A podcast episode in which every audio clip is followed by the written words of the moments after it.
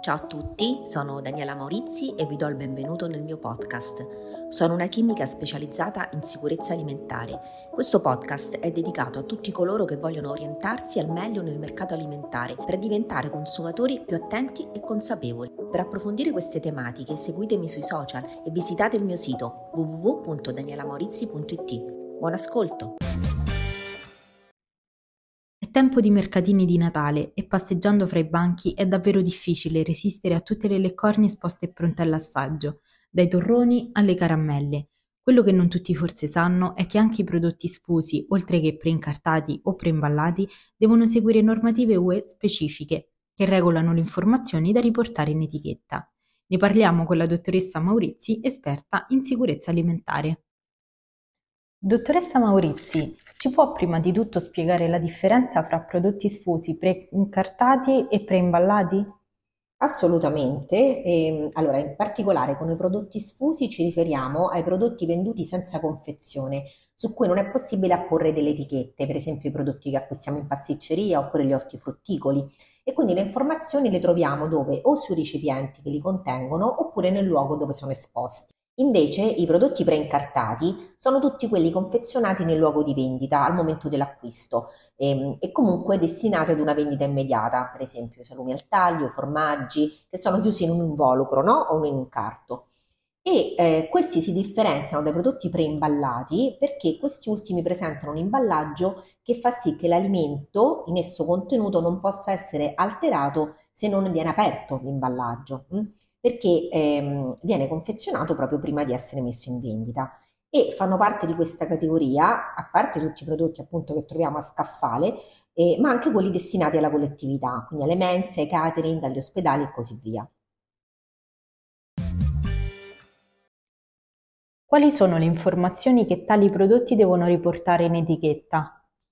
Dunque, ehm, intanto esistono delle deroghe specifiche per alcune categorie di prodotti. Ad esempio, ehm, rispetto diciamo, a quello che è ehm, eh, diciamo così, il pacchetto minimo, fatemi dire, di informazioni che va riportato sull'etichettatura, eh, ad esempio il termine minimo di conservazione viene, eh, può essere omesso per gli ortifrutticoli freschi.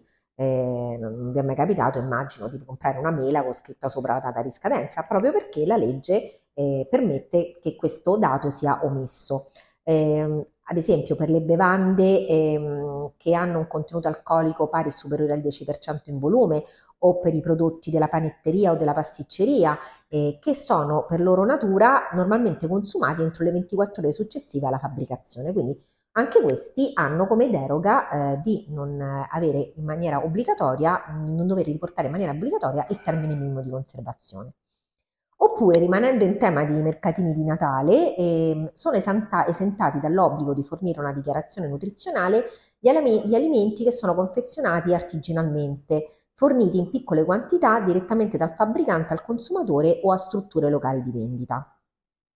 Queste informazioni devono essere riportate sulle, sulla confezione, sull'etichetta apposta sul prodotto e devono essere comunque evidenti, facilmente leggibili e possibilmente indelebili e anche la dimensione dei caratteri deve rispondere a specifiche stabilite dal regolamento UE 1169 del 2011. Quindi l'etichetta che è apposta su un prodotto può essere proprio considerata una carta d'identità che fornisce indicazioni utili per il consumatore e diventa uno strumento molto utile, fatemi dire quasi indispensabile per scelte consapevoli.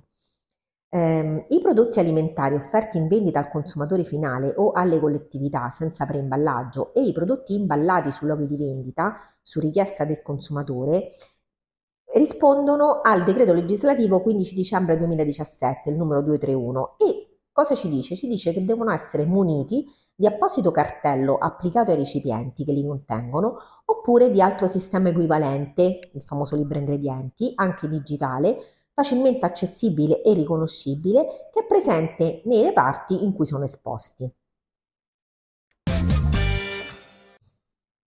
Quale consiglio possiamo dare ai consumatori che vogliono acquistare questo genere di prodotti ai mercatini natalizi? Come dico spesso, la sicurezza alimentare non è un limite, ma anzi è una compagna fidata che ci guida proprio nelle scelte d'acquisto. E quindi godiamoci l'atmosfera natalizia, piena di calore, piena di luci, ma comunque facciamo shopping presso gli artigiani che espongono la loro merce alle bancarelle senza per questo mettere da parte ciò che sappiamo in, ma- in materia di sicurezza alimentare. Quindi mh, mm, non c'è niente di male, per esempio, nel soffermarsi a leggere l'etichetta oppure a richiedere le informazioni circa il prodotto sfuso esposto. Il venditore infatti deve in maniera obbligatoria possedere l'etichetta che riporta tutte le informazioni che ci siamo dette e poi mostrarla al cliente, se non esporla direttamente. Mh? E se qualche rivenditore o artigiano ci fa storie, beh, allora forse è meglio evitare l'acquisto.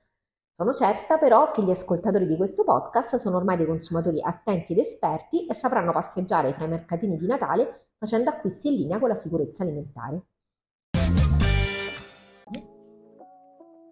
Grazie per aver ascoltato non soltanto questa puntata, ma il nostro podcast nel 2023. Vi auguriamo un felice Natale e un prospero anno nuovo. Ci rivedremo nel 2024 a partire dal 9 gennaio con tante novità e sorprese. Grazie, a presto!